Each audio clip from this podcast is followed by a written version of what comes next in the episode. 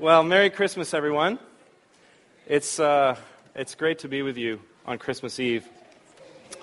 And, uh, and it's, it was, uh, I had my fingers crossed about that video because every year we try to show a video, it never seems to quite come off. And I thought that was just exactly what we were hoping for. So it was great to hear, the, hear and see the Christmas story together, to hear it sung and hear it read and see the, the children's artwork that we were working on during Advent. Um, and it's really quite a story, isn't it? I want, us, I want us to think about this story maybe in a new way tonight that maybe you haven't thought about before. And to help, to help you do that, I want to ask you a little question. And this, this question might uh, seem like it's coming from out of the blue. So let me ask you this, boys and girls. Uh, I'll look for some of you maybe to help me with this one. Can you tell me what animal is the king of the beasts? What animal is the king of the beasts? Uh, sheep. Not a sheep, buddy. I'm sorry. He wants to be the king of the beasts right here. You are a sheep, Benjamin, but you are maybe food for king of the beast. Uh, yeah, Aaron, what's the king of the beasts? Yes, the lion is the king of the beasts. And, and some of you may have even seen this image before. Because all through history, lots of lots of nations have used the symbol of the lion. What country is this one from? Just shout it out. England, yeah, yeah. When was the last time they won a World Cup of, of soccer? I think we're celebrating an anniversary of that, actually, an anniversary of futility. Um, so, this is the symbol for one of the royal families that uses the crest of the lion. But there are lots of, lots of countries that have used it. And did you know that God's people, Israel, also used the lion as one of their symbols? This is what it looks like today for the, for the city of Jerusalem, which is still where the throne of David is thought to be. This is the symbol for Jerusalem, the lion of Judah. The lion of Judah. Okay, so why am I saying this? Well, the Christmas story, as we just sung about, is the story of the birth of the king. And uh,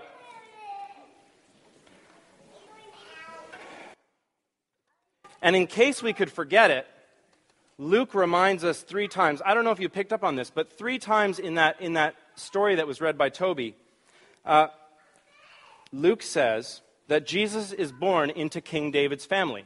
Did you know that Joseph, his, uh, his, his earthly father, came from the, he was like the great, great, great, great, great, great, great, great grandson of King David. And so Jesus is born as the rightful anointed Messiah or king of Israel. He is, Jesus is the lion of Judah. Now, Aaron, mate, stay awake. Uh, if your country were to have a king, I'm afraid I'm just going to pick, pick on you. I don't think I don't think New Zealand would have a lion. I think you guys would probably have like a what's your animal? A kiwi? Kiwi, kiwi bird. How intimidating is the kiwi bird if you put it in the middle of that, hey? What do you think? Yeah. Yeah. Not really, right? There's a reason why we choose, choose the lion. Why is that, boys and girls? Why would you want a lion to represent your country and not a kiwi bird? Or, to be honest, Canada has a beaver, which has really sharp teeth, but it, it's not really like a, a combative animal. How about over here? Why would you want a lion to be your royal, on your royal crest? What would that tell people about your country? Nick?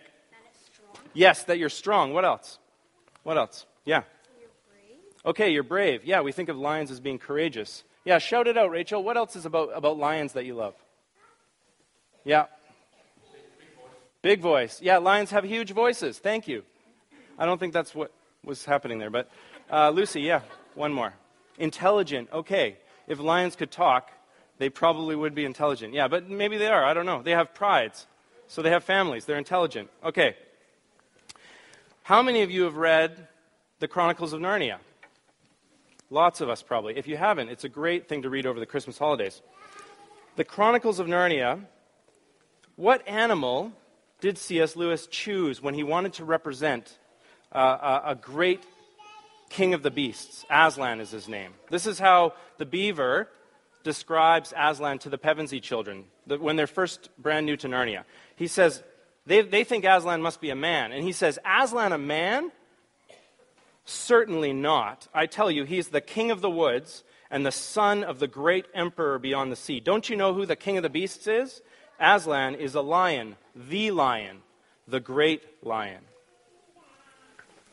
So let's consider for a moment how that fits with the Christmas story and what, what we hear the angel announce about this newborn king. This is what the angel says Fear not, for behold, I bring you good news of great joy that will be for all the people. For unto you is born this day in the city of David a Savior who is Christ the Lord. Okay, four things really quick. He's born in the city of David. Remember, I said that's the city of the Lion of Judah. He is a Savior. He's going he's to rescue. He's going to rescue his people and be the one who saves his people from their enemies.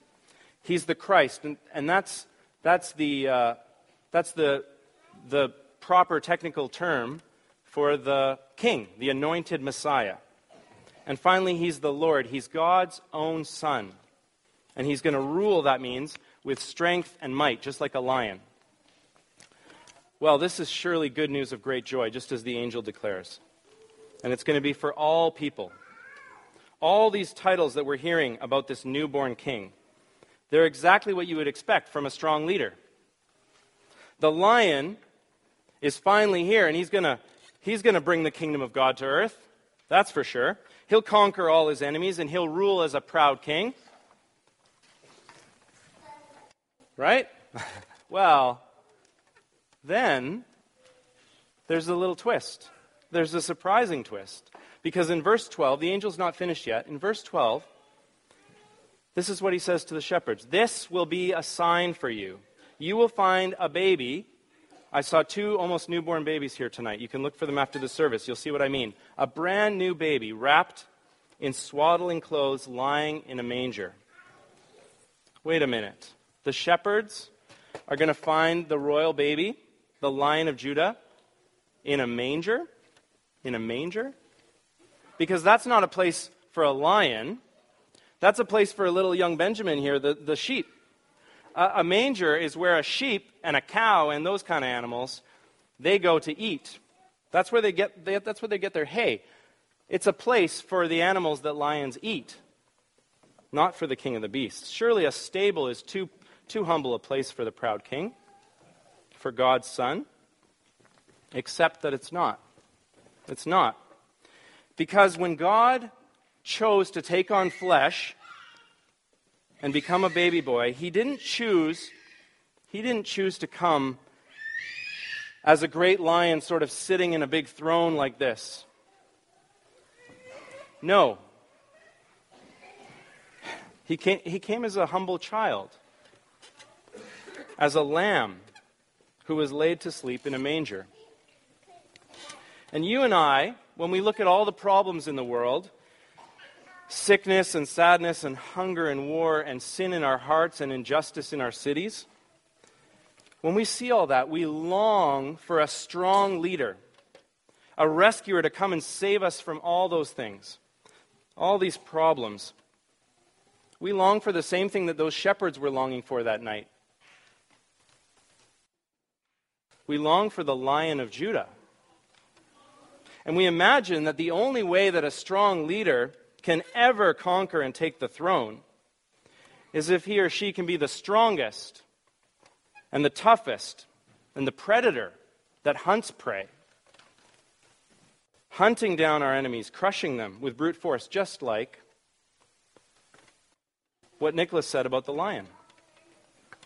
But this type of strength, this type of leadership, always, think about it for a moment, it always leads to tyranny and injustice. Because in the end, that kind of power, it always comes and, and it takes, it never gives. And it, it causes fear, it never leads to love. But when God's Son became the Lion of Judah, the rightful king, he chose to be born in humility and simplicity, like a lamb, to show us, to show us that he came to serve, not to be served, and to give his life as a ransom for many.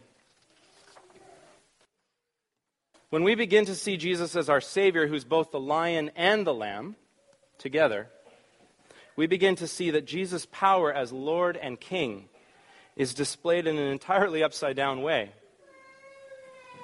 He came as a fragile baby. His whole life, he served the sick and the outcast. And then he went to the cross as a sacrifice for sin, taking our place.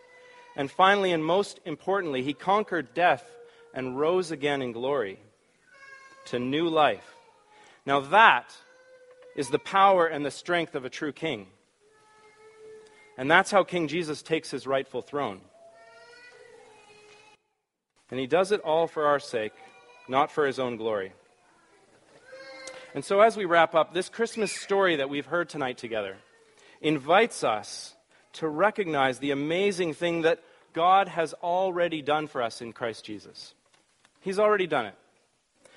And we need to hear this story over and over again, don't we? Because, let's face it, too often, you and I, we live as if, we live in this world as if we're still looking for someone to save it.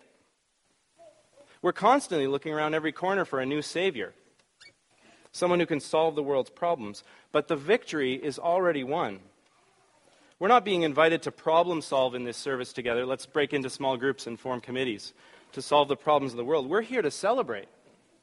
Jesus is Lord and King, and He brings peace on earth and friendship between us and God. And the shepherds had the right idea. I don't know where you're going after this service, but if we're like the shepherds, we're going to respond by going out, glorifying and praising God, and telling everyone that we meet tonight this story that we've shared together. Let's pray. Heavenly Father, we pray that you would give us hearts to celebrate this story as, a, as families over the next couple of days. We pray that you would plant this story deep in our hearts that it would transform the way that we see the world around us. And we would see you, Jesus, sitting on the throne as the lion and the lamb who has won the victory. In Jesus' name we pray. Amen.